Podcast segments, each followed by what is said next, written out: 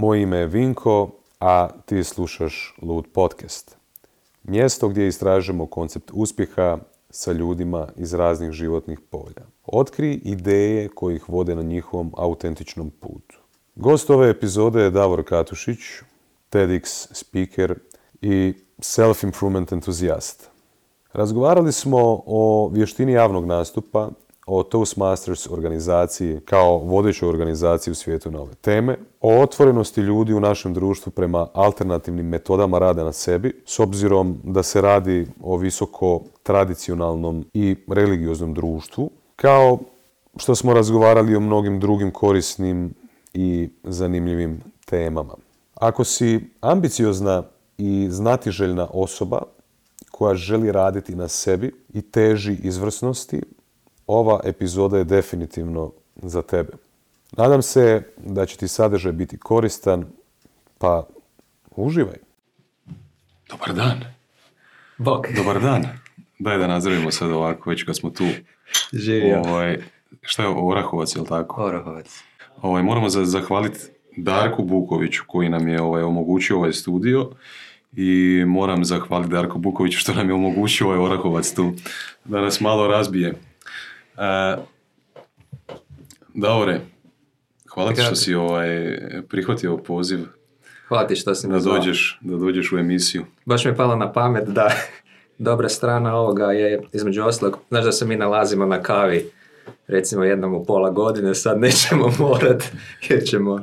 E, to je meni bilo, to je meni bila ideja za, zašto sam ja htio početi snimati ove razgovore. Aha, Zato što ovaj, imam jako zanimljivih poznanika i prijatelja s kojima imam, imam odlične, ovaj, odlične diskusije i vjerujem da bi o, o- oko tih diskusija, od tih diskusija jako puno mladih ljudi, ne moraju biti ni samo mladi, jako puno ljudi moglo imati koristi, da bi mogli imati benefita nekakvog.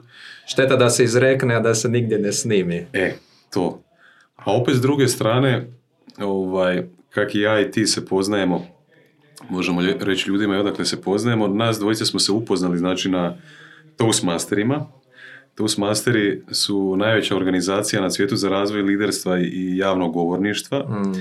I, I sad jedan od razloga zašto ovaj, nisam ovo radio ranije, zbog tog osjećaja nekakvog treme, straha i tako dalje. Jer to smo nas dvojica dok smo išli tamo ovaj, na te sastanke, smo probijali tu tremu na taj način. Da, znam, ti si se par mjeseci prije mene upisao, možda jedno dva mjeseca prije. Tako je. Da, da. I šta sam ja htio reći, jedan od velikih razloga zašto sam ja tebe pozvao, osim što si stvarno duboki mislioc, Mhm. E, ovaj, ja sam jako veliki ovaj, zaljubljenik u komunikaciju, kao što, si- što, što si pretpostavljam i ti, jer smo se tamo upoznali. Ovaj, ja sam uočio kolika je bitnost i kolika je potreba te, te komunikacije. I zašto ovo nisam ranije radio baš upravo iz, iz tog e, straha i treme i te, tog osjećaja osude od javnosti, e, kritike javnosti i Vidi tako dalje. njega, usuđuje se govoriti o komunikaciji, jel to? Usuđuje se, ali ne samo Aha. o komunikaciji, nego bilo čemu. Jer ovdje se javno se zapravo izlažeš, jel tako? Mm. Pa, Pa mislim, ja imam svakakve ideje, recimo, ali javlja mi se taj problem, znači da to kako će ljudi koji me znaju, kako će oni reagirati, recimo kao vidi sad njega, tu sad nešto govori, ne znam o čemu, ali mislim da to svakako treba eliminirati. Kako, još ne znam u potpunosti. Mi reci kak si, kad bi usporedio sad ovaj, ovo tu iskustvo i ovaj osjećaj, Mhm. znači da li ti je sličan osjećaj kao ovaj, kad stojiš ispred publike i govoriš ispred publike, jer ovdje publike nema, sad ovdje je iz, zapravo pored nas je sam Filip koji ovaj, je postavio, hvala ti Filip, koji je postavio ovaj, kamere, rasvjetu, tu smo u studiju od, od poslovnog FM-a Darka Bukovića, jel, jel ti jednak osjećaj straha, treme, kao da stoji tu ispred tebe 50 ljudi ili samo jedna osoba, jel? Mogu ti I reći, zapravo kamera iza, iza tebe, jel imaš osjećaj da će se to negdje objaviti da bi to moglo potencijalno vidjeti 100, 500 tisuću ljudi, 2000 ljudi i tako dalje. e, osjećaj između javnog nastupa i stajanja pred publikom i ovog, i ovaj osjećaj kakav je sad, je zapravo jednak, na nijednom ni na drugom nemam tremu, Ni srećom, Dobro. ali imam pozitivno uzbuđenje, tako da kao što imam, to je, to, je, to je zajedničko, znači sad super mi je ovo što si me pozvao, nešto novo, volim raditi nove stvari, a i tamo uvijek volim imati prezentacije, znači pozitivno uzbuđenje, a s trebam sam uspio nekako izaći na kraj. Jer ono što nisam rekao zapravo još do sada, e, moram tamo naučiti ono koristiti. Ovaj, Davor, znači ja sam išao na, na Toastmastere dvije godine, čini mi se, mislim da si ti tu nekako godinu i nešto Tako dana, da, dvije da. godine. Ovaj, ti si zapravo bio najbolji govornik u našoj generaciji. Hvala ti. Po meni. Po meni si bio najbolji govornik. Ja sam se ovaj znao kak meni, meni moji čak ovi š- šefovi mi znaju reći da ja znam isfilo- isfilozofirat neke stvari i tako. Aha. Onda ja uđem u, u dubinu, u srž ne- nekako kao problema i onda zapravo se znam i kroz tu srž nekako i ispetljat ovaj, svašta nešto. Ali ti si mi, ti si mi najbolje pripremao govore e, i svaki tvoj govor je bio zanimljiv. Mm. E, svaki tvoj govor je bio zanimljiv.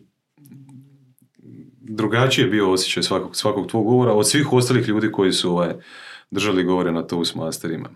Mislim, mogu ti reći, i te, ne znam hoćeš li sad da to diskutiramo ili možda kasnije kad Ne, se sam ti priče što god Aha, možeš mislim šta je, šta je, zašto je to tako po meni, jer je prvo shvaćam važnost javnog nastupa, to je, ja sam se znači, ja sam se za taj govore spremao kao za ispit, nisam došao ta ovako usput odraditi, nego stvarno odraditi ga najbolje što mogu. I u početku, pogotovo recimo dok još nisam imao nekakve sigurnosti, ja znam, ja sam, ne znam, one icebreaker i ove govore u početku vježbo tipa po 50 puta bi ja njih izveo.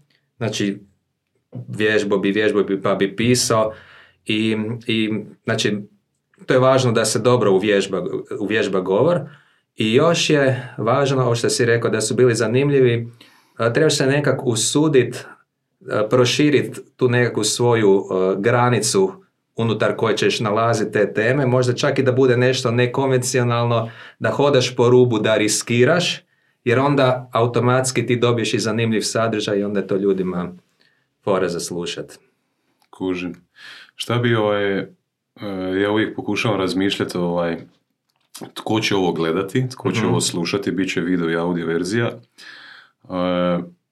št- št- kako bi opisao ljudima što je točno, što su točno Toastmasteri i koje benefite bi mogli, mogli dobiti, ovaj, koji su benefiti od pohađanja tih sastanaka i svega.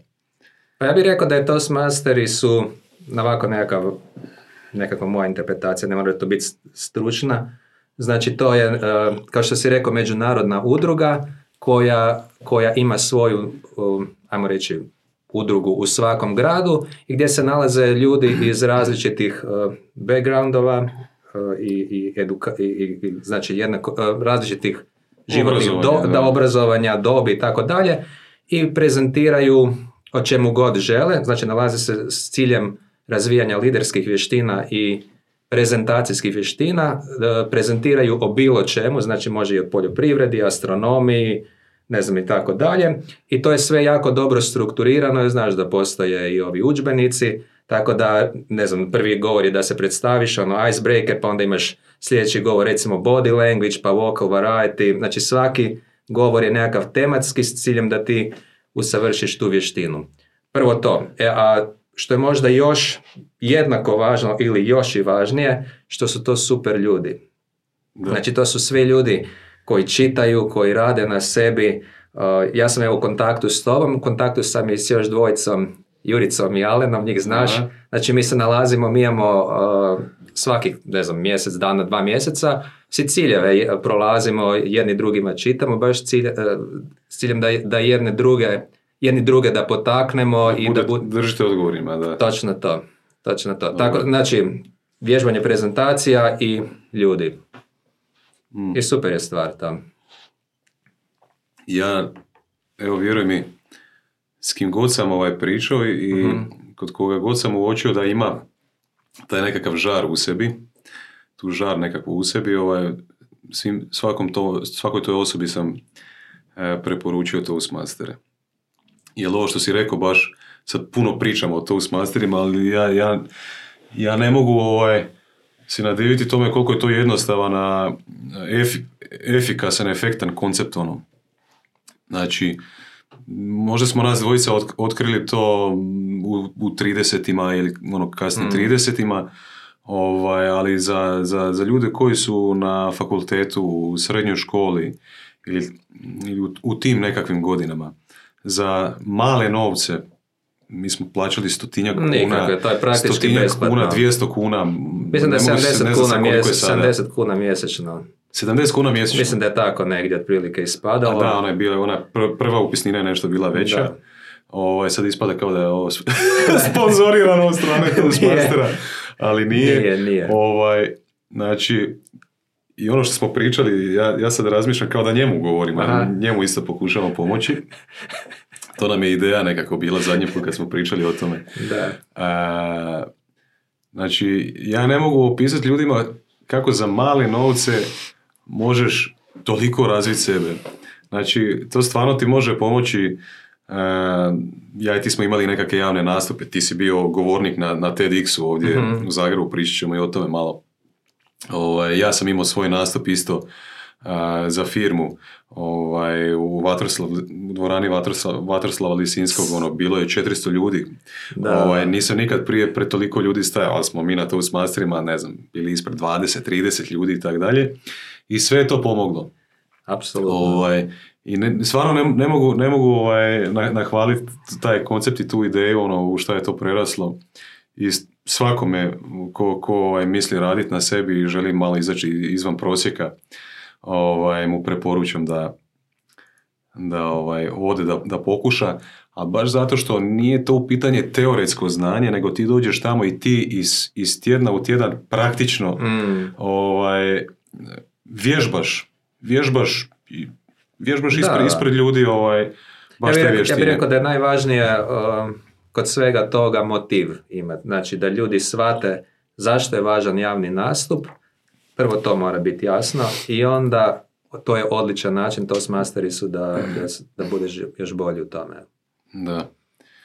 Ajde malo, ovaj, da ljudi malo tebe upoznaju. Sad smo, odmah smo krenuli u tu temu javnih nastupa. To je jedan uh, veliki dio, zanimljiv dio tvog života. Pričat ćemo o tome još. A, ovaj, jel, bi, jel bi nam mogao reći malo nešto o svojoj pozadini? Pozadine. Odakle, ne, ne stražnici, nego Aha. pozadini. Odakle dolaziš, iz, e, gdje si se rodio, tko su ti roditelji, šta si naučio od roditelja, ono, formalni sustav obrazovanja, možda nekakvi ovaj, e, braće, Nešto sestre i tako dalje. Što je zapravo ostavilo utisak na tebe nekako Da, u tim, u tim e, mladim godinama? Znači evo, ja sam rođen u Zagrebu, imam 40 godina, uh, u, obitelji sam odrasao s mamom, tatom, imam brata, djeda i baku sam imao. I, Skupo ste živjeli svi. uh, ne, djed baka, i, ba- i baka su bili odvojeni, živjeli zasebno, ali onda za vrijeme rata su dolazili i često pomagali uh, Mm. mami i tati oko brata i mene. Uh, onda sam ono, i, osnovna škola, srednja škola, kako to Brat stariji ili mlađi? bude. Stari dvije godine. Dvije godine. Dvije godine stari. Kažu da smo različiti. Dobro. Mislim fizički nego kaže da smo isti, nego kaže da smo različiti, ali rekao bi ovako po interesima nekako da smo, da smo različiti. Uh, onaj period djetinjstva i osnovne škole mi je bio super, odrasao sam na šalati, tamo je sve puno zelenila, tako da je super kvart za, odrasta, za odrastanje. Onda sam išao u srednju školu, to mi je bilo nekak možda najdepresivnije, um, Srednja škola.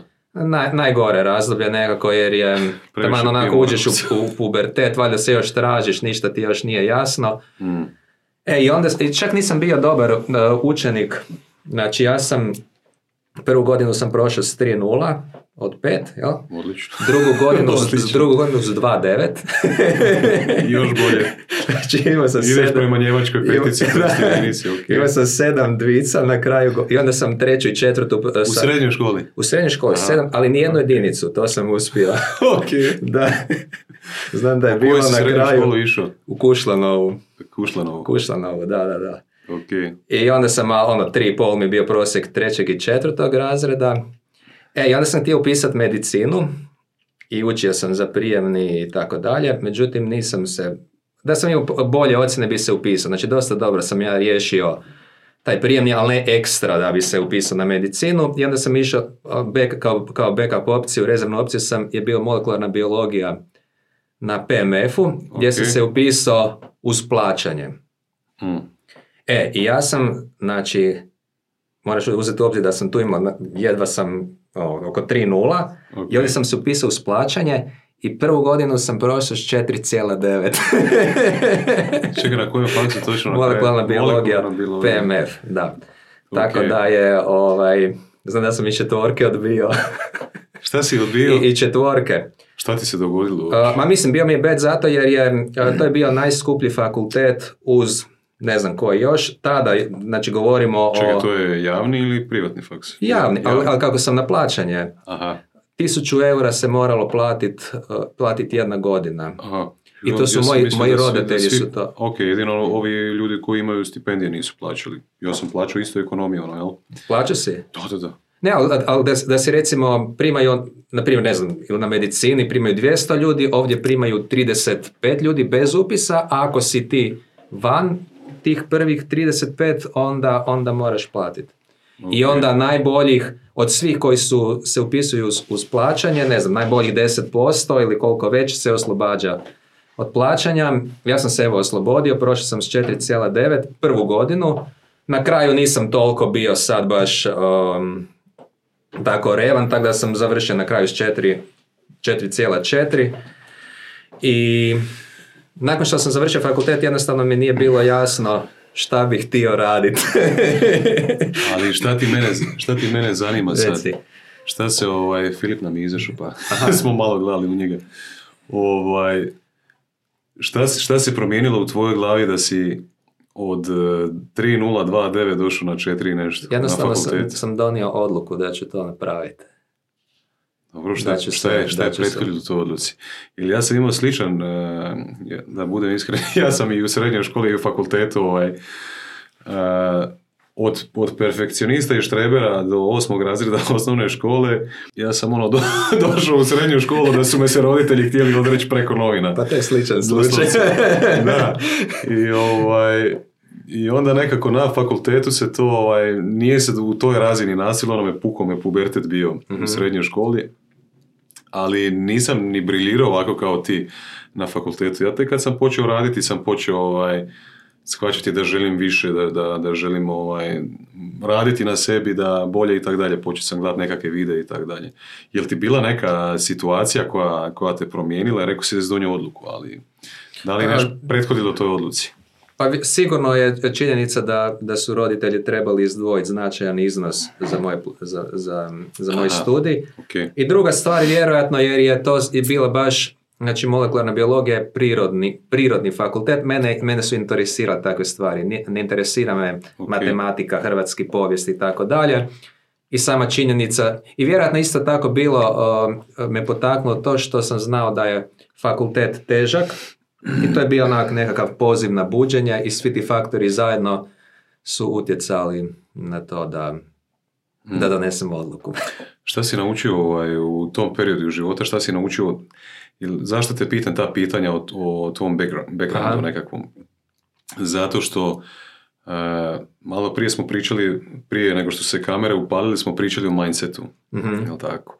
Na hrvatski mindset bi bio nekakav mentalitet, mentalni sklop, ono kako mi koristimo to u društvu. Taj termin. E, ako govorimo o mentalnom sklopu, Mhm. ovaj, zapravo ono što stvara ili kreira taj mentalni sklop su nekakav ovaj, ranije iskustva, informacije koje smo ovaj, konzumirali i tako dalje, a stup tog mentalnog sklopa po meni su prvo je obitelj, znači odgoj, drugo je formalni sustav obrazovanja, školstvo ono koje smo prošli, treće su mediji i ovo zadnje na kraju ono kako ono kažu, prosjek si pet osoba s kojima najviše vremena Da. nekako provodiš. I sad zapravo početak tvog života e, su tvoj, tvoja obitelj, roditelji, taj formalni sustav obrazovanja. Zanima me taj dio, šta misliš, šta su oni tebi donijeli, ako se sad pokušaš malo introspektivno ovaj, sam sebe pitat, šta si ti u tom periodu života naučio, kakav, kakav je tvoj bio identitet u tom trenutku, sve do ovog trenutka koji, do, do, u kojem smo sada nas dvojica, kakva osoba ti trenutno jesi. Šta, šta si naučio u tom periodu? Šta, šta, šta, šta je tebe impresioniralo ili šta te kondicioniralo u, u, u svim tim godinama u početcima? To, to mi je interesantno. Meni su oni recimo, znači ja, uh, ja sam njima zahvalan što su oni, oni mene odgojili kako jesu. Mislim, sigurno su najbolje što su... ti njima reći slobodno. Da. Ako su negdje zeznili. Ne, ne. Ne moraš to... Mislim, ovaj- sigurno su od, najbolje što znaju. nisam imao osjećaj u svojem djetinstvu da mi čega fali, recimo, ljubavi i, i tako dalje. Tako da nekakve, oni su bili tradicionalni, tako da nekakve te tradicionalne vrijednosti kojih sam se u međuvremenu odrekao, su mi usadili. okay. I, to je, i to je, to je sve super. Ono što bih rekao da je, uh, kad govoriš o mindsetu već, u početku sam se, znači tamo negdje ono, oko, između 10 i 20 godina sam bio, ne bih rekao da sam bio baš um, sad nekako poželjan u društvu, više sam bio um, zatvoren, um, na neki način čudan E, nisam imao samo pouzdanje da introvert, tako da to, recimo to mi se sad, rekao bi, to se znatno promijenilo. I istina ovo što si rekao, da sve te stvari utječu i, i obrazovni sustav i roditelji, sve to dalje na razvoj mindseta, ali to ne bi rekao da, radi, da je to sve u dobrom smislu, nego bi čak mhm. rekao više da je u lošem smislu, jer kad ti vidiš uh, danas kako ljudi žive, a ljudi su proizvod odgoja roditelja i obrazovnog sustava, medije i tako dalje, jednostavno dobiješ zaključak da tako ne treba živjeti. Prema tome treba se e, dići razina svijesti, treba se sve to preispitati, da li je to zaista, sve te vrijednosti koje su nam usađene, treba se pitati da li to drži vodu. Kritički razmišljati. Jel? Kritički razmišljati, tako je. Ali tek kad sam se počeo baviti osobnim razvojem, sam zapravo, rekao bi, doveo mindset na jednu, na jednu razinu posve drugačije. Jel misliš onda da zapravo ovaj, jako puno ljudi uh, kroz to svoje odrastanje jako malo ljudi zapravo dobije dobar start. I financijski, a i taj po pitanju odgoja i, i sustava obrazovanja i tako dalje, jako malo ljudi dobije taj dobar start Sigurno. kroz to. Možda neko i dobije nekakvu financijsku dobru podlogu, i, I to je u našem društvu, ili kad gledaš globalno svijet kao ono, populaciju, sve nas, jako malo ljudi financijski taj star dobije dobar, a kao i taj mentalno-emotivni nekakav star, kroz, kroz, kroz, pitanje tog pogled mindseta. Jel? to financijski, istina, neki dobiju, neki ne, no rekao bi to uopće, uopće nije bitno. mislim, na neke granice je, ali, ali nije. onda je mogu te, taj sustav te može naučiti ovoj ili onoj vještini, ali niko ti neće reći kako da živiš tako da, da živiš ispunjeno. To niko ti ne kaže i zato se sam trebaš pobrinuti. Zapravo ovaj, nekako i fokus tema uh, ovih lud razgovora, mm kako sam ja to osmislio, znači gdje ja kao osnivač ovog uh, brenda pričam s ljudima iz raznih životnih polja o njihovoj filozofiji uspjeha i ispunjenja. uh Jer uspjeh svako od nas e, drugačije definira. Super mi je Tony Robbins rekao, eh, on je rekao, eh, podijelio to na, na, na, dva polja isto, science of achievement, on znači uspjeh naziva znanošću, da je, da je egzaktna kako doći do, do, do nekakvog uspjeha, bilo to u svijetu biznisa, sporta, umjetnosti ili negdje dalje, da je to egzaktno, disciplina, predanost, ovo ono, network i tako dalje, takve mhm. neke stvari. A s druge strane, ovaj uh, ispunjenje, on, on zove art of fulfillment. uh Zato što je za svakoga drugačije. Za svakoga je drugačije, kužiš. Uh, Ma mislim, što se tiče uspjeha, um, rekao bi da ljudi rade sve, sve stvari koje rade, jer misle da će biti sretni, bit će ispunjeni. Vjerojatno je to... Kroz uspjeh. Vjerojatno je to krajnji, krajnji motiv. Znači, neko će, neko će biti znanstvenik, neko će imati pekaru, neko će imati, ne znam, obitelj. Znači, sve to Okay. ide, ide do, do tog krajnjeg cilja. Uspjeha. Da, da. Ok. E sad, što, e, što je, kako doći do toga? E, Mislim da sve ovo što nam oni kažu, da zapravo s tim postignućima, e, auto, žena, dijete, e, posao, Kuća, novac, ono. kuća, tako dalje, brod, znači to po meni ne dovodi do uspjeha, odnosno dovodi do toga da ti se drugi dive, ali al da li je to uspjeh? Znači ti dalje imaš, nek si ti u tom, ajmo reći, uspio, Mm. ali ti si u strahu da neko ne bude bolji od tebe, hoćeš li ti zadržati taj posao, hoće li ti dionice, ne znam, roknuti ili će narasti, znači ti si i dalje nesiguran i prilično sam siguran, ja bih rekao da, a, zapravo sam, ne, nego i više nego prilično siguran, da jedini uspjeh uh, se dobije podizanjem razine svijesti, a ne nikakvim uh, vanjskim... Sad bi ti moj jedan prijatelj je rekao, on je alergičan na tu riječ, on je psiholog. Aha, i alergičan je na tu riječ svijest, aha, zato što ovaj, on nekako misli da uglavnom šarlatani pričaju ovaj, o, o, o tom terminu, recimo na engleski bi bilo možda eh, consciousness ili tako, raise your consciousness i te neke stvari, Ja, to, znaš dosta, ti- to zna- dosta zvuči onako uh, Ono. nemjerljivo, neopipljivo, negdje ono vu vu i tak dalje.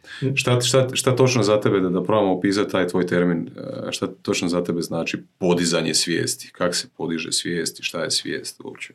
Znači da ti, da si ti u svakom trenutku svjestan svega što radiš, um, da si, da si čim... Znači svjesnost, nije svijest onda.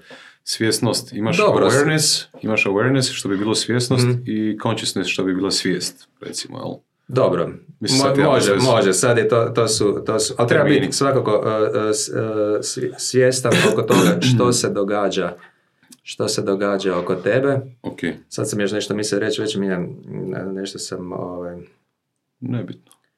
ali je, um, e, ne znam jel si gledao, uh, oni, imaš uh, Spiral Dynamics, Spiral, nisi nikad... to je nekakav razvoj, uh, psihološki razvoj ljudi. Ok, i ima određeni broj um, tih stadija, osam Ok. mislim da ih ima.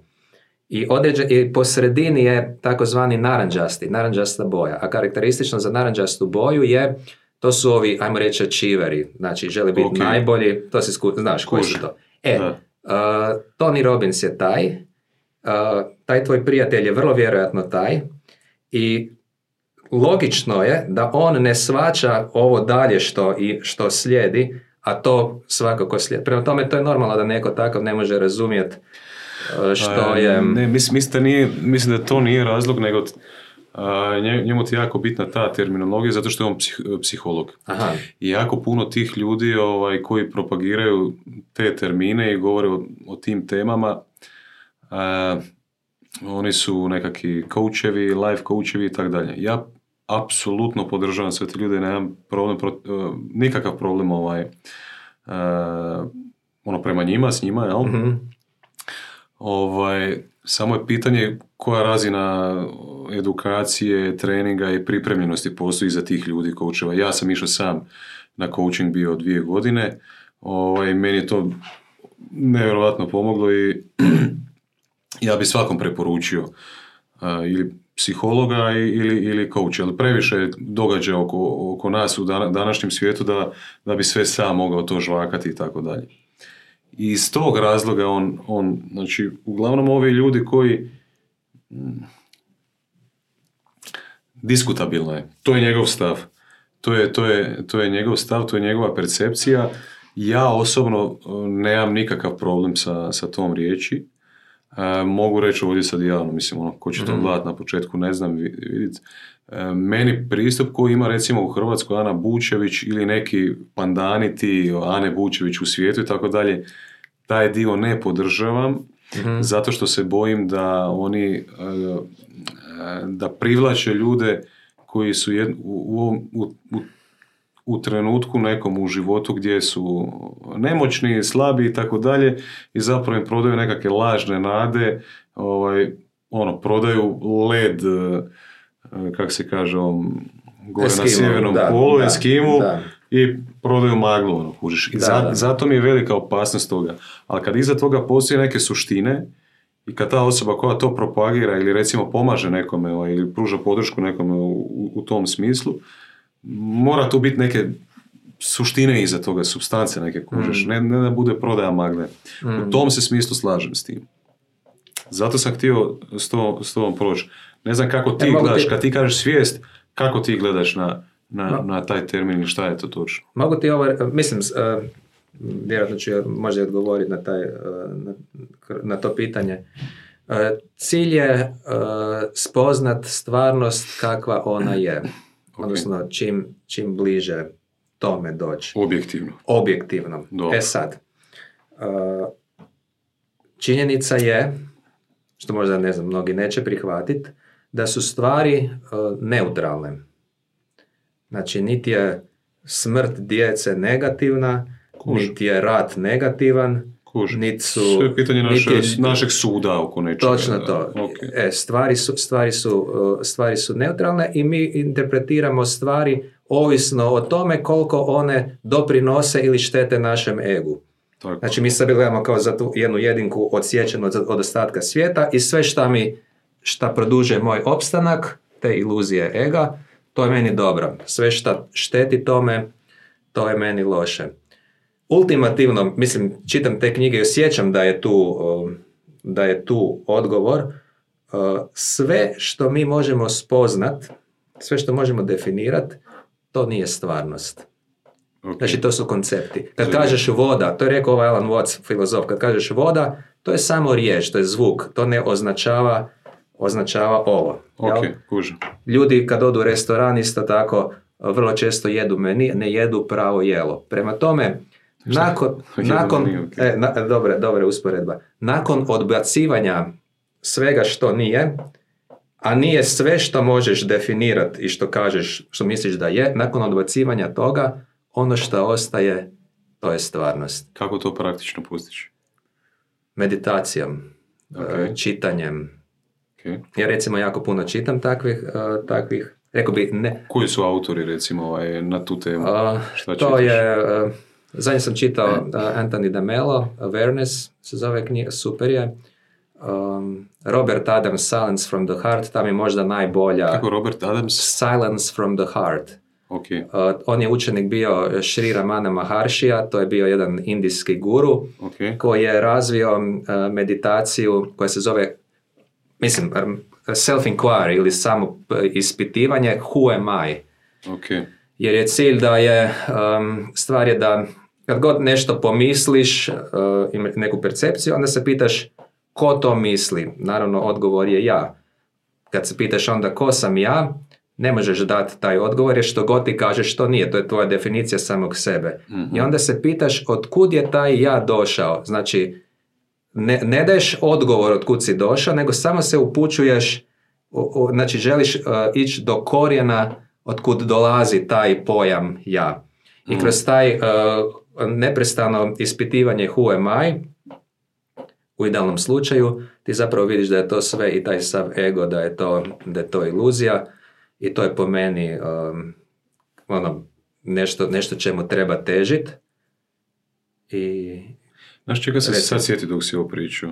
čega? E, ako smo malo prije pričali o tome šta nas kondicionira i definira kao osobe, recimo Da. u tim ranim do, godinama, od roditelja, odgoja, obrazovnog sustava, medija i tako dalje, jedna je zapravo jako, jako velika komponenta u tradicionalnim društvima i religiji, jel tako? Da, I sad kad tebe slušam, ja zapravo sve prvi puta pričam o ovakvim nekim stvarima i nisam u, u potpunosti ovaj, nisam u potpunosti ogoljen i iskren ovaj, sad da bi u kameru rekao sve o sebi. naravno. To će možda jednoga dana doći.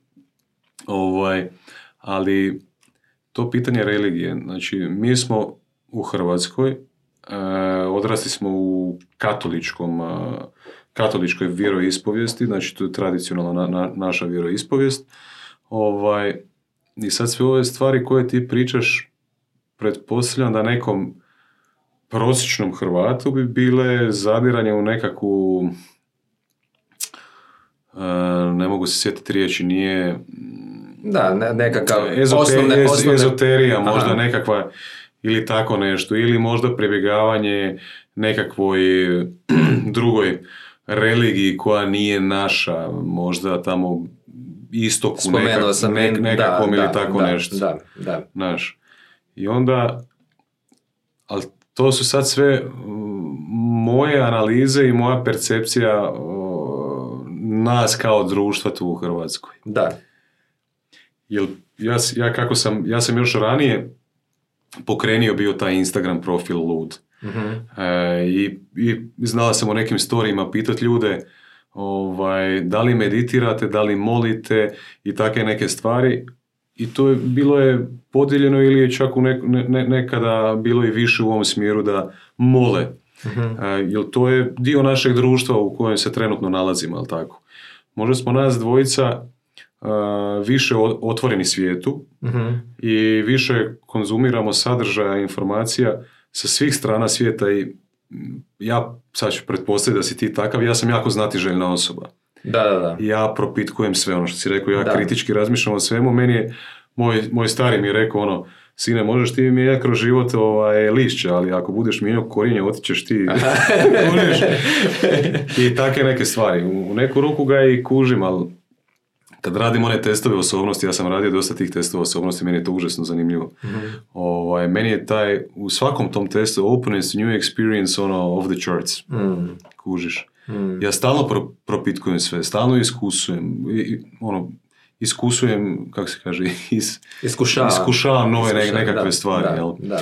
Ovaj, kak, kak ti gledaš na taj dio, recimo, naše trenutne tu kulture i religije kao veli, velikog dijela te kulture i sad svih ovih stvari koje si spominjao, kak misliš da bi, da bi ta um, informacija sletila njima na, ono, u, u njihovu glavu, kak, kak bi oni to interpretirali? Ono? Teško.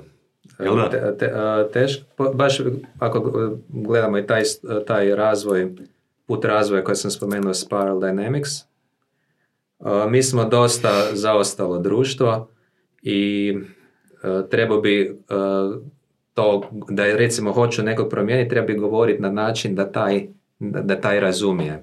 Što ja zapravo tu nisam- Njegovim jezikom. Njegovim jezikom. Ja tu, ja tu nisam ekspert, niti nemam namjeru razuvjeravati. Mislim, ako se bavi, ako je religiozan, nek, nek bude religiozan. Ako se moli, ako misli da mu to donosi benefit, neka to, neka to i dalje radi. Ali čisto recimo, mislim, mnogi ljudi smatraju da je, sad idemo spomenuti, znači da je Bog neki čovjek tamo na, u oblacima, da je Bog neki čovjek koji odlučuje, ako budeš dobar ćeš, ćeš ići u raj, nek- ako budeš loš ćeš ići u pakao, pa onda gledaju da je Bog kao, gledaju da je to kao nekakav čovjek, što zapravo uopće nije, po meni barem, po meni nije istina, po meni je Bog nekakva, nekakvo ishodište, znači čeg je sve nastalo, ali to nije, to je totalno neutralno.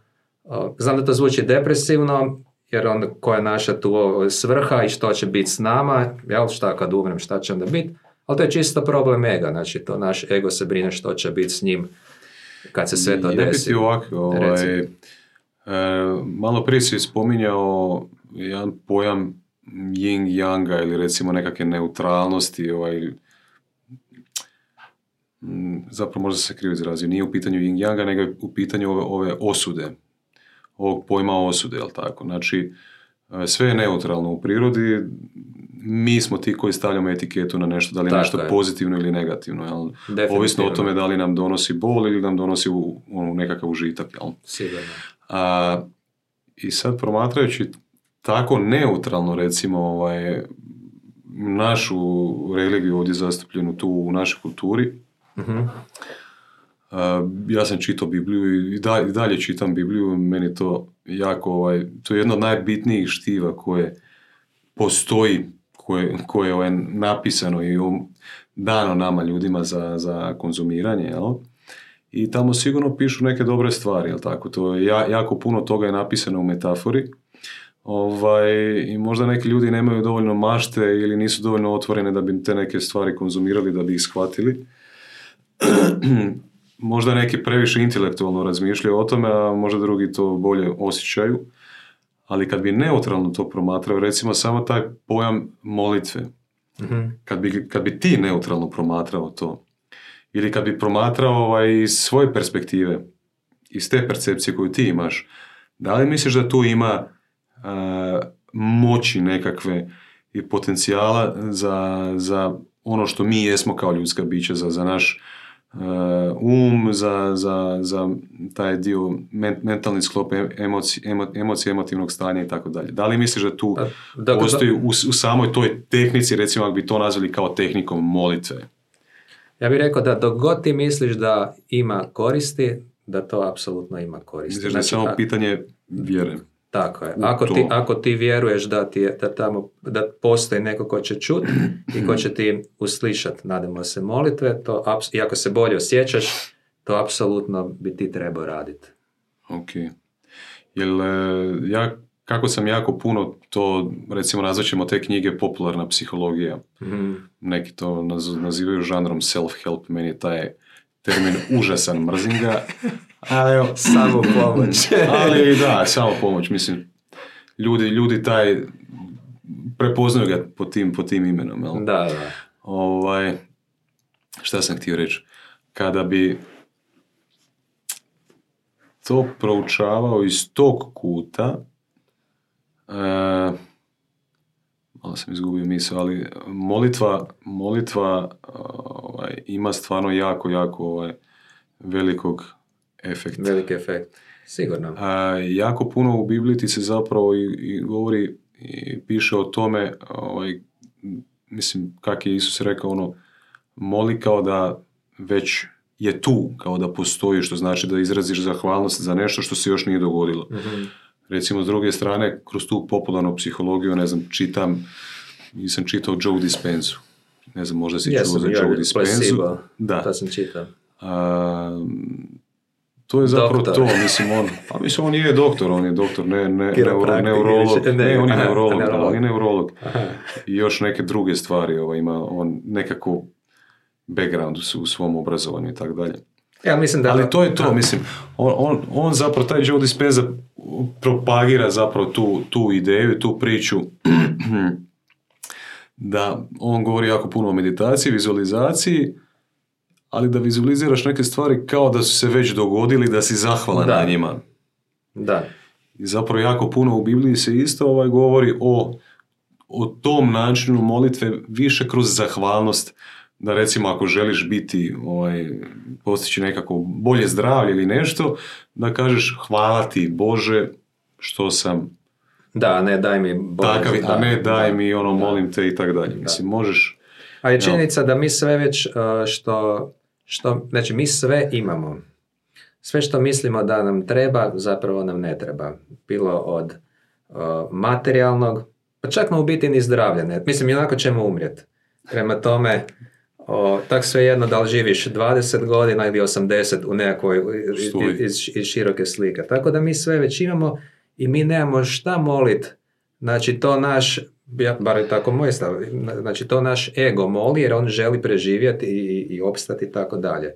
Realno o, dođeš na svijet bez ičega, odlaziš bez ičega, sve već imaš, znači ti, ti i ja danas imamo ovdje preduvjete da budemo maksimalno sretni što možemo biti. Mislim, ja nisam, nisam vjerojatno ni ti, ali to je, osjećam da je to, da je to tako. I da nema uopće potrebe moliti. aj kad smo već kod toga, jel, ti imaš danas nekakve ciljeve u životu? I koja je tvoja vizija tvoje nekakve budućnosti? Šta, šta trebaš postići da bi osjećaj zadovoljstva bio veći nego što je trenutno? Pa imamo ovaj cilj, recimo bijeli BMW X6.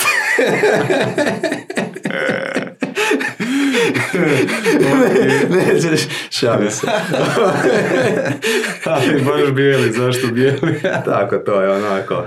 Sa Ok. crnim staklima, šiberom, muzikom i kožom. Ne, šalim se. Ovo, ja sam si pisao ciljeve, uh, kao što to Brian Tracy kaže. Znači, u zadnjih pet godina svaki dan, ono, znači cilj mora biti mjerljiv, mora biti, um, moraš imati deadline, mora biti u prezentu i tako dalje. E, onda sam skužio zapravo da nakon nekog vremena mi je, um, je bilo totalno, jednostavno ti ciljevi mi nisu nekako imali snagu. Ok. E sad, zašto je to? Možda je to zato jer sama, jer sama s jedne strane sama a, postavljanje cilja vrlo često implicira premisu da ja ću biti zadovoljan jednom kad se to dogodi, a čak i ako se to dogodi i dođe taj dan kad to ostvarim, ne uživam u tome, nego imam deset, ne, deset daljnjih ciljeva prema tome ponašaš se poput hrčka koji trči Tako. u kotaču. Znači, bitni mi je nekako proces nego cilj, a i uh, sam činje- uh, sama činjenica ako govorimo o onoj podizanje razine svijesti ili svjesnosti, uh, što već, to je nekako, to u tom smjeru znam da treba ići, to mi je nekako, um, to je zapravo ne možeš postaviti kao cilj jer je to je neopipljivo, ali ja znam da ako budem imao uh, visoku tu razinu, da kakve god mi budu okolnosti, ja ću biti zadovoljan. Čak i da budem, ne znam, pros, ili ispod prosječan. S druge strane, ako bude imao BMW X6, uh, novac, uh, status, ne znam, sve, ako budem bio na, na niskoj razini svijesti, ja ću biti nezadovoljan. Šta misliš zašto neki, a, a jel bi se, kužim te što hoćeš reći, znači proces je taj koji zapravo te dovodi do ispunjenja. Ej, e, mogu ti reći, Dovodi te do ispunjenja. Nisu samo te sve materijalne stvari i ti žetončići koje skupljaš Točno. kroz život i postavljaš iz, iz cilja novi cilj i tako dalje, nego sami taj proces, ono kako izgleda tvoj jedan dan, šta se u tom danu događa, kako izgleda tvoj jedan tjedan ili kroz neki veći kontekst mjesec ili godina i tako dalje. to je to. Kako si ti sebi ispunio to vrijeme, koje, kad kažeš proces, misliš na aktivnosti koje imaš Tako kroz, kroz, kroz sve, svo to vrijeme i tako dalje. A šta misliš onda kak- kako neki ljudi, ja pretpostavljam da onda da je to taj proces koji njima daje, daje zadovoljstvo, recimo kao ono naj, najbogatiji ljudi, ljudi svijeta, ono od eh, Bill Gatesa, Jeff Bezosa, Elon Muska i tako dalje. Da li misliš da sami ti visoki ciljevi koje su oni sebi postavili, koje realiziraju iz godine u godinu i ono dižu ljestvicu onoga što je, što je čovjek u mogućnosti postići, ovaj, da li to njima daje osjećaj tog zadovoljstva, ispunjenja ili misliš da, da oni možda ono Pa mi- jednostavno su u, u onoj sferi gdje ono, u, u egu su 100% i piće za tim svojim ciljevima i uopće ne kuže šta rade i zapravo su nesretni. To je pitanje. To je pitanje. To treba njih, da. sigurno je da oni rade najbolje ono šta, šta znaju Znaju. i kako misle da treba. Uh, sigurno je s druge strane da i kad imaš neke ciljeve, ako si ti sve bolji i bolji, ne znam, Ok. okay. pro Toastmasterima, pa pred 500 ljudi, pred 5000, pa još dobiješ novce za to. Ok. Znači, to te nekako, napredak, napredak te ispunjava, tako da um, moguće, moguće da su oni zadovoljni, samo je problem u tome što um, znači ono moraš biti širokog srca, da ti nije onda, da nisi onda u strahu da će te neko prestić, da će biti bolji od tebe, da ćeš ostati bez ovog ili onog. Ono kad si govorio o, o aktivnostima, to bi spomenuo. Znači ja imam, i to ću pokazati, imam uh, tjedne aktivnosti, pratim ih 30 otprilike, i ja imam povjerenja da ako ja to, tu tablicu uh, dobro napravim, mogu, evo ovako, Ajde, ajde. Znači, Ako ispuniš. da. Ja možeš, ne znam ko će, ovaj, znači ovako izgledaju moje tablice, evo to je jedan tjedan. Evo pokaži tamo u kameru. Da, ovo je drugi tjedan, jel je tu 95%. Ali sad ću ti reći, evo sad ja ti garantiram da ti ljudima si u očima ispod lud totalno. Ti se njima totalno ispod lud. Pa nisam ni došao ovdje s namjerom da oprosti na par dislajkova koje ćeš dobiti. znači, ja, ja imam povjerenja da ako ja budem ovo radio, kak, što god se meni dogodi, ja ću, ja, znači ja ću biti zadovoljan i Ok. znaću kako. Neću, jednostavno vladati sam sa sobom. I to mi je. Znači ja imam te tjedne ciljeve, e, dugoročno... Ali jel, jel ti to ne, ne, pri, ne priuštava ovaj stres nekakav i anksioznost da, da jako puno discipline je potrebno da bi se tako nešto zadovoljilo. Apsolutno je potrebno, ali moraš, e, ali recimo napravio sam eksperiment na sebi, nekad mi stvarno bude previše toga i nekad znam ono pustit, e, recimo ne znam, tjedan, dva, tri, bez toga i kad gledam kako sam proveo te tjedne bez toga, puno manje kvalitetno, znači puno više distrakcija, društveni med, odnosno društvene mreže i tako dalje, nego ovo. Prema tome, ovo je, ovo je apsolutno, po meni je ovo najbolji način na koji treba, na koji treba živjeti život. Inače, ovo sam iskopao iz knjige Compound Effect od Derena Hardija. nisam pročitao, ali na listi Knjiga je brutalna, brutalna, najbolja self-help knjiga.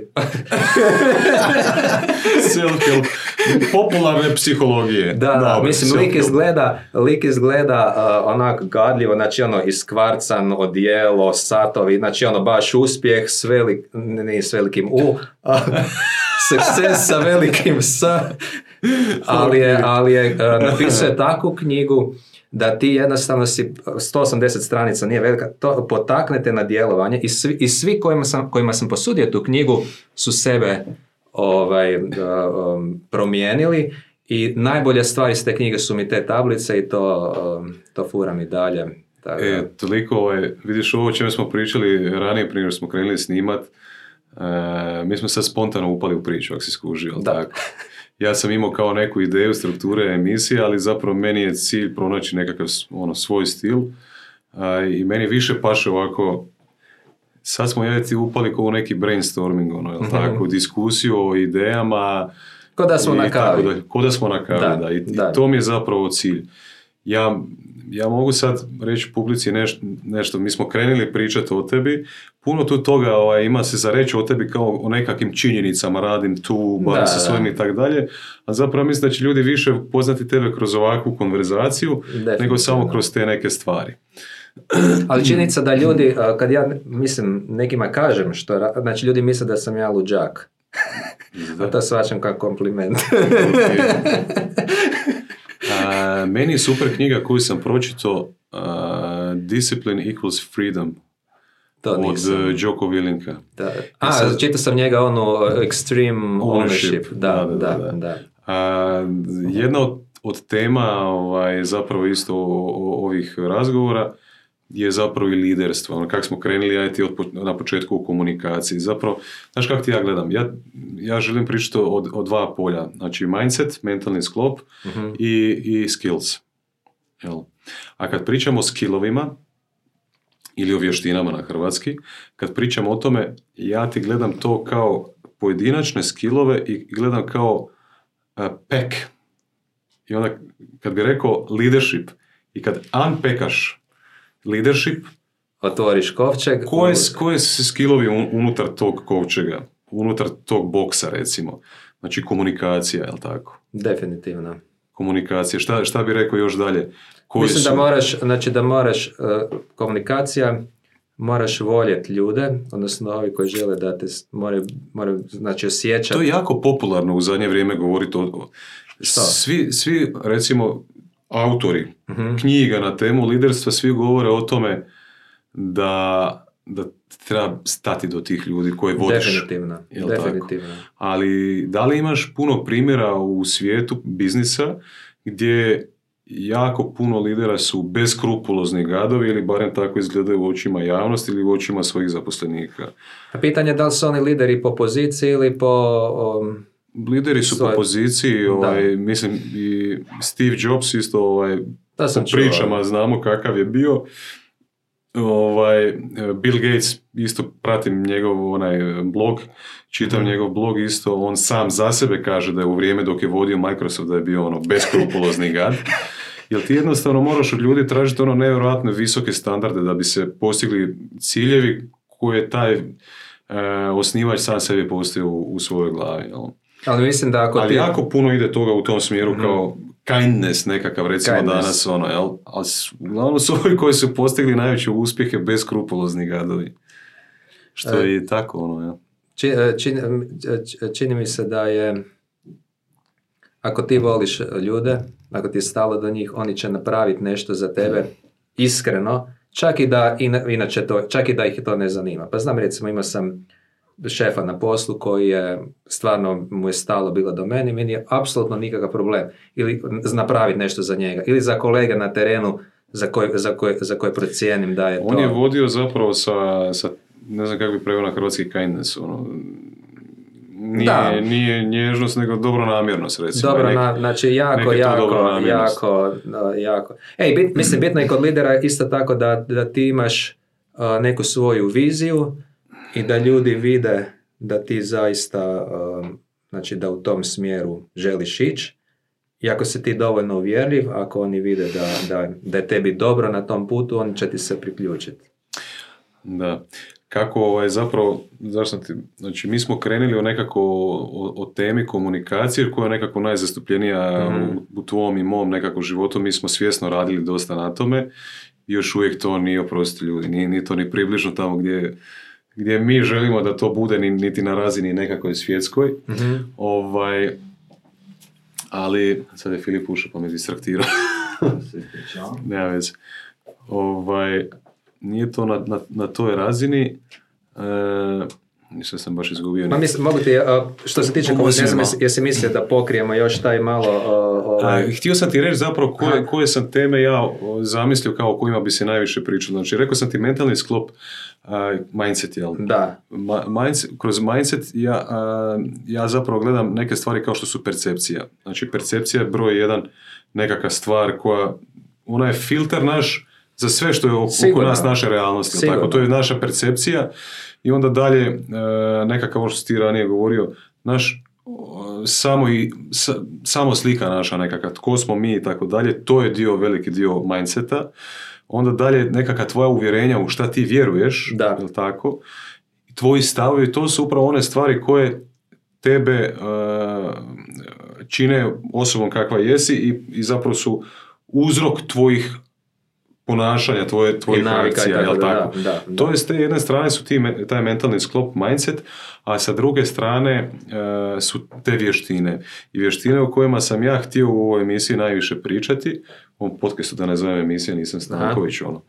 Ovaj, e, u, u ovom podcastu je zapravo liderstvo, komunikacija, e, nazvao sam to mindfulness, jer nisam znao kako bi na hrvatski to nazvao. Znači, Meditacija svjesnosti možda. Mindfulness, nekako to sve neke tehnike koje ti pomažu da ostaneš mm, Prisutan u tom trenutku i da, da, da sve što se događa kroz, kroz dan i kroz tvoj život da te previše ne bi odnijelo u nekakvom smjeru i da te previše ne bi zaokupiralo. To su nekakve ta, te vještine kroz meditaciju, kroz molitvu, kroz vježbe disanja i, i takve neke stvari.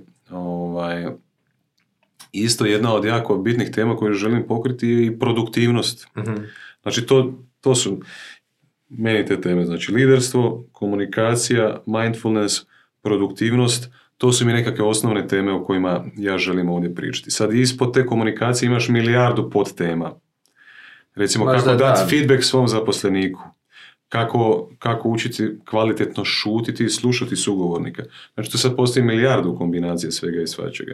Ali ne znam da li si mislio još da se dotaknemo ovog uh, javnog nastupa. Da, definitivno. Da. public speaking, Slobodno ti dio- Da, to sam, uh, to sam htio reći da, po, barem po mom iskustvu, je to najbolji shortcut do uspjeha, Javni nastup. javni nastup, Dobro. najbolji prečac do uspjeha i to je isto re- mentor rekao s kojim sam radio. Znači, to je stvarno, zamisli, zamisli ovo recimo, ti, ti radiš negdje, radiš ne znam 40 sati uh, tjedno recimo i recimo da si ti stvarno izvrstan u tome i dođeš na neku konferenciju i održiš prezentaciju pred nepoznatim ljudima koja je onako monotona i dosadna, kakav će biti dojam? Nikakav. Nećete htjeti više slušati. E, a zamisli da ti radiš isto tako i održiš sjajnu prezentaciju, potpuno, potpuno druga stvar. I rekao bi da, mislim možda će, možda će zvučat a, malo ovaj, prepotentno, ali ja tebe smatram dobrim govornikom, smatram i sebe dobrim govornikom i sva sreća za nas da drugi ljudi ne svačaju važnost javnog nastupa, jer onda mi možemo biti komparativno bolji. Mm. A, zašto ne sva, a, mislim, prvo, ili ne svačaju, ili, ne, ili misle da nisu talentirani za to, Mm. Mislim da je strah. Ili je Ovaj, strah. Mislim Ili je definitivno strah. ih odbija definitivno od toga. ali to je jako mali, jako mali ekstra trud za ogroman benefit. Mislim da uh, iz, iz, mo, iz moje percepcije nekakve, ja mislim da jako, jako malo ljudi uopće razmišlja o tome da bi javno nastupalo. Nije možda ta ideja nikad ni pala na pamet. Sigurno, da. Kroz javni nastup, e, ak- ako, ako vježbaš tu tehniku recimo komunikacije, sigurno ćeš poboljšati svoju interpersonalnu komunikaciju koja, koja je, ovaj, kako mi sad vodimo ili komunikaciju u nekakvoj, u nekakvoj manjoj grupi. Gdje ti, ja recimo, kad sam krenio ovaj, na Toastmaster i kad sam iz tjedna u tjedan išao tamo ovaj, i, držao te govore, e, ja sam se osjećao puno efikasnijim, boljim, imao sam više samopouzdanja, recimo ra- govoriti na sastancima u firmi ili tako nešto. E, ali bez obzira na sve to, ja imam tu tendenciju možda onako upetljam se u riječi i koristim možda neke riječi koje su, ili tako to meni izgleda iz moje perspektive, nemam pojma, koje su možda ono kao, ono, nešto kao hoh, i takve neke stvari. Da, možeš tako. Možeš i tak nazvati. Ovaj, ali sam uh, Mentalna shvatio i sad je to jako teško se dam downat Mhm. nazad. E, glupo za reći, ali recimo ja kad pričam sa ljudima iz, iz firme koji su vozači ili bageristi ili tako nešto, ja se ne znam uh, razgovarati njihovim jezikom. I onda tu recimo kao uh, osoba koja je lider uh, ljudima koji imaju takav opis, ja ne kažem da ti ljudi nisu inteligentni ili tako dalje, stil komunikacije je drugačiji Da. I ti zapravo ne rezoniraš s njima, znači ne dogodi se rapo Da, ne povežeš se s njima. I oni ljudi koji znaju pričati takvim jednostavnim jezikom, ti ljudi će ih bolje shvatiti i dogodit će se ta povezanost. I onda će biti više šanse da se, da se, da, da se stvarno postigne nekakav rezultat i da ti ljudi tebe ovaj, slijede. Jel? sigurno. To je jako bitno. Jesi, jesi razmišljao o tome recimo kad, kad komuniciraš? Ili kad komuniciraš ovako ili bilo s kim, ili, ili s nekim možda javno ono. Koje riječi koristiš, na koji način komuniciraš isto samo od sebe kroz ovaj body language, facial expressions i sve te neke stvari isto užasno bitno, ono, jel? Znam da je to, to je jako bitno. Mogu reći da ne, sebe ne smatram toliko dobrim uh, interpersonalnim komunikatorom kao public speakerom, zato jer iskreno ne, jednostavno mi se ne da trudit uh, bit uh, sad, e, to mi je prevelik utrošak energije i vremena i ne da mi se sa svim ljudima bit uh, ono, dobar. Tako da, um, ono, nek to ide kako ide, trudim se biti čim bolji public speaker. E, ali um, baš i kroz ove tablice, znači ne samo ovo, nego imam ja još i neke u, u, u evidenciju što mi se događa kroz dan u kompjuteru, to si pišem i onda si više analiziram samog sebe, znači recimo u, u komunikaciji da li sam se osjećao superiorno, da li sam se osjećao inferiorno, da li sam se žalio, uh, da, jesam li bio negativan, ta, uh, tu, znači to si ja na svak- svaki dan napišem ako sam nešto od toga. Viš, sad se ja bojim da ne bi skako s teme na teme, ali sve što govoriš mene je toliko puno pitanja e, nek, nekih stvara u glavi. Sve ja tebe slušam. Sorry, jel Radi snima? dalje, radi, Dobro, snima i dalje. Vidim koliko je baterije, ima još malo Aha. baterije. Ali mislim da ću ja sad završavati nekako. E, šta sam te htio pitati zapravo, vidim da dosta analiziraš sebe. Mhm. Jako si introspektivan. De, jako, da. Jako si introspektivan. Ja sam takav pa mogu to prepoznati. Mhm. A, da li te to mm, umara? Ne. Ozbiljno, ne. Da, u tome uživam i jer znam da je to, barem osjećam da je, da je to put kojim trebam ići i da je, to, je, to su stvari koje se treba raditi. To je jedna od To je, užasno bitnih ovaj, vještina, isto to mogu Da. nazvati vještinom. Možda bi to čak, ma ne znam, to ne mogu to staviti, ja us- pokušam sve staviti u svoje ladice kutije. Aha. Da li bi to išlo ona, uz onaj mindfulness ili ne, ili uz neku drugu vještinu. Pa sigurno je Ovaj, mindfulness, da. Sigurno, mindful o samome sebi Da. i o drugima, da. Svojim Znači, to je taj pitanje tako. svjesnosti trenutka ili ja sam ti ko neki ono socijalni kalkulator i analizator, ono ja, ja sve ljude ovaj, jako dobro ovaj, skeniram, proučavam, ali to sve dolazi kroz to što ja jako puno seciram sebe. Aha.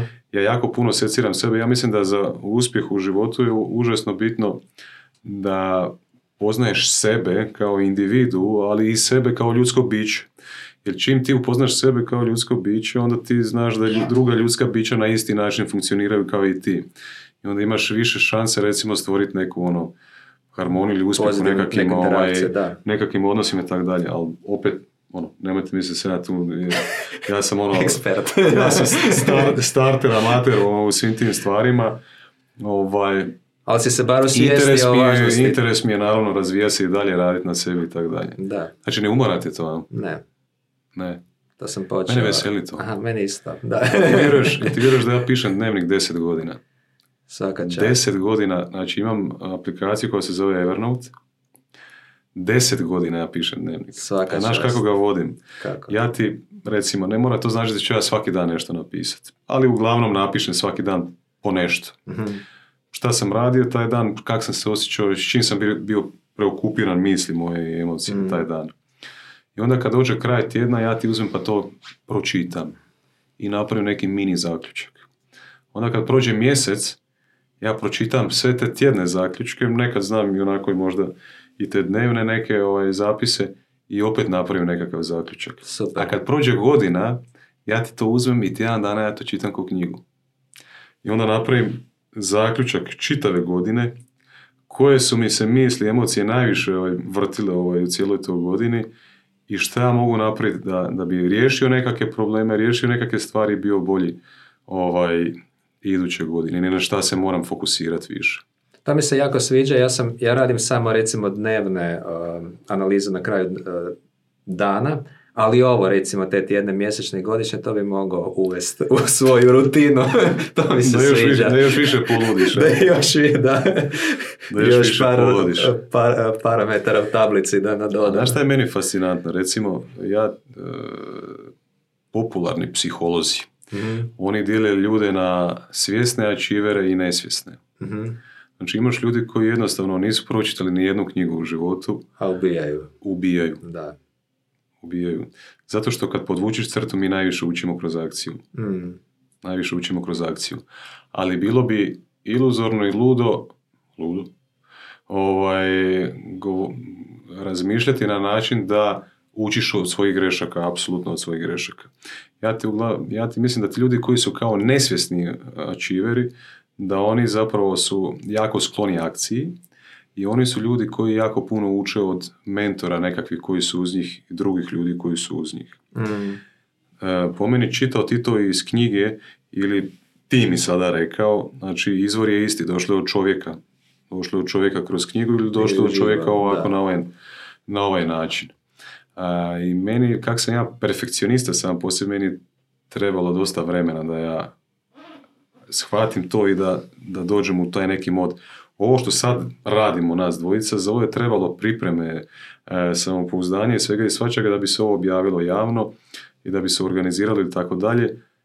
Ali jedino kroz ovu akciju, ja sad kad, sam, kad smo nas dvojice tu sjeli, kad smo postavili ove sve mikrofone, kamere, rasvjet i tako dalje, tek sada ja zapravo osjećam kako je to. mm, Ja sam samo mogao razmišljati o tome do Mm. sada. mm. Mogu sam samo razmišljati o tome. Treba djelovati.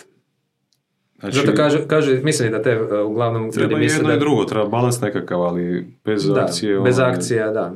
I zato i sve te nekakve self-help knjige ne rade, jer ljudi one vježbe preskaču i ne primjenjuju to što su. Upravo to. To je. I zapravo najveći, najveća opasnost tih, ja sam to u jednom trenutku života čak i, ja sam ti mislio da sam ja super zato što sam te godine pročitao 52 knjige.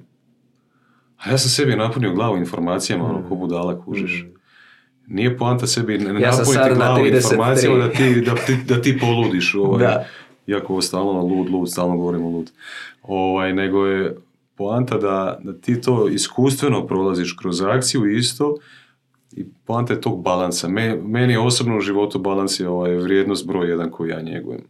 Balans, a, druga mi je nekakva ljubav kroz e, ob- obitelj, partnera, e, općenito nekako okruženje ljude i tako dalje. To je meni broj dva i treće mi je nekakva sloboda. Ja bih rekao meni. Ali balans da. u, u, svemu, u svemu tome. Uvijek mi se vrati sve na taj balans. Ja sam taj mindfulness čak razmišljao nazvati balans.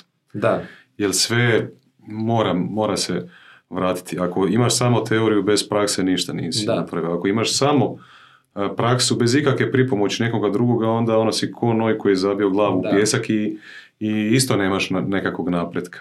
Sve to Inače, treba važno ovaj, je, a, inkorporirati. što nismo spomenuli, a može se ticati ovoga, su mentori. Da. Znači, mislim, mentor ti može biti, može biti sam sebi, može ti ova čaša biti, ali ajmo reći, ajmo reći, mogu postoje virtualni, Teško da ti može a mislim, može ti dati neke odgovore na, ove, e, ali postoje virtualni mentori, knjige, podcastovi i tako tako dalje, postoje, mentori, postoje i pravi, A, mogu biti prijatelji, a mogu biti i neki, ajmo reći, profesionalni. Službeno. Službeno, ja sam imao i imam te e, službeno i to je stvarno, to je sjajna U stvar. kojem pogledu imaš mentora? To je, Koje- u kojoj um, kategoriji? Prvo sam imao iz, um, a mislim kako to nazvat, osobnog razvoja, onaj uh, Ok. Fran Mikuličić, uh, koji mi je, on je radio sa Ognjenom Bagatinom, Aha, super je, baš je super. ako me možeš povezati s njim, možda napravimo i, Aha. s njim intervju. I s njim. Najviše mi je pomo- pomogao oko um, javnog nastupa. Sad imam mentora za, dva mentora za stand-up. Jedan je Saša Turković koji je stand-up Super. komičar u line-upu i Super. jedna je Tana Mažuranić glumica koja me, s kojom vježbam kako to sve, kako razviti nekakav uh, stil. Mm. I to se, znači imat mentore, to se apsolutno isplati, čak bez obzira koliko košta. Znači meni je taj Fran, kad je on meni rekao cijenu, neću sad reći koja je, ali kad mi je rekao, ja sam mislio kao u jebote. Znači to je bilo 50% više nego što sam ja mislio maksimalno do kud bi išao. Ok. Ja sam trebao razmisliti, ja sam rekao kao ok, Dobro. i mi smo radili, ali vjerovali ili ne, znači neko, nakon nekog vremena meni je bilo neugodno koliko ja njega malo plaćam s obzirom na benefit koji dobivam. Mm. Kužim, Tako da um, definitivno se treba okružiti pozitivnim ljudima, pozitivnim sadržajem, naći neke mentore ako te nešto zanima, nađi čovjeka. Ne mora biti, pa i taj Saša Turković iz stand-up komedije. Znači nije da on sad ima na oglasniku, nu, ja sam došao do njega, rekao mi je friend, ovaj Jurica, čuj on ti je bolji, on ti, on ti je full smiješan, on ti je bolji od Šarića, ja sam nje- došao do njega u Saks, jel bi mi ti htio biti mentor, bi, Nemoj to da Šariću ide, bit će sve. Da, ha. Da je on bo- bolji od Šarića. A, jel ti sad kužiš zašto ovi moji podcasti traju duže od dva sata? da. Jer Znači, je ti kad upadneš u... Ja, ja imam još milijardu pitanja za tebe. Ja milijardu tema koje su... Imam milijardu još pitanja Da. za tebe. Ovo, ovo e, što si sad govorio malo prije mentori. Ja, ja sam ti htio u svom životu imati tri stvari. Htio sam imati coacha. Šta je coach? Ja nisam znao ranije šta je coaching. Ljudi ne znaju šta je coaching. Mhm. Znači, coach ti je osoba zapravo preko puta tebe koje je tvoje ogledalo. Mhm. Samo da ti dobiješ više svjesnosti o Da. svojoj situaciji, o svojim ciljevima i svemu zbog, zbog ra- razlog zbog kojeg si ti došao tamo da dobiješ odgovor na nekakva pitanja. On je, samo, on je samo tvoje ogledalo koje ti postavlja jako dobra pitanja da ti sebi na glas kažeš nešto da ti shvatiš, da dobiješ svjesnost, Šta- samo svjesnost. Jasno. To je coach, to sam htio imati. Drugo, mastermind grupa. Znači, to je To neki imao. peer-to-peer, to Da, sam dvije da. godine vodio. Da. Peer-to-peer sastanci, nevjerojatno sam puno ovaj, tamo napredovao i, i, i toliko sam zanimljive i drage ljude upoznao da ti ne mogu opisati, svakom preporučam to. Čak razmišljam kroz lud e, besplatno educirati ljude kako da naprave svoju mastermind grupu To je super. i kako da ih vode i tako dalje. To, to će biti moj početak, neki nešto što ja želim svima dati. Mislim da, da, je, da je to nešto što je užasno bitno za nekoga ko nema pristup možda coachu i nema novaca trenutno ili nema pristup mentoru ili nema novaca za mentora ili nikoga nije kao mentor odabrao. Mastermind grupe peer-to-peer, Mhm. ali pri, pričat ću jednom drugom prilikom više o tome.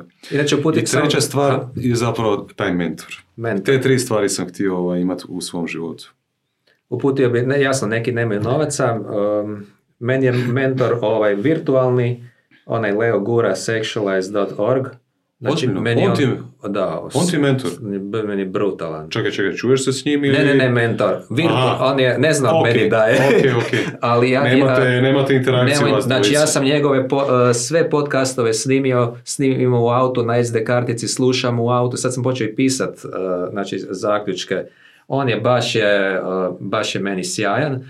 Jasno, ne rezonira svako sa svakim, tako da možda nekom neće biti, ali nek ljudi pogledaju, pa, pa neka vide. Super. Da.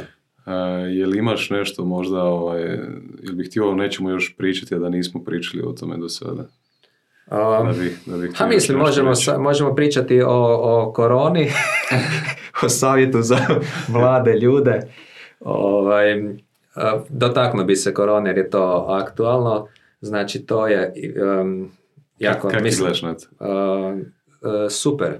Super gledaš. Drago mi je da je korona došla jer imam osjećaj da sam napredovao puno više nego da korone nema. mislim, zapravo To to je... gledaš sebično iz svoje To- sebi, perspektive, sebično da. iz svoje perspektive. Naravno, ljepše je bilo da je, da je nema, ali je stvar što je, znači to je jedan, um, te, znači to su nekakve teške okolnosti, pa onda potres.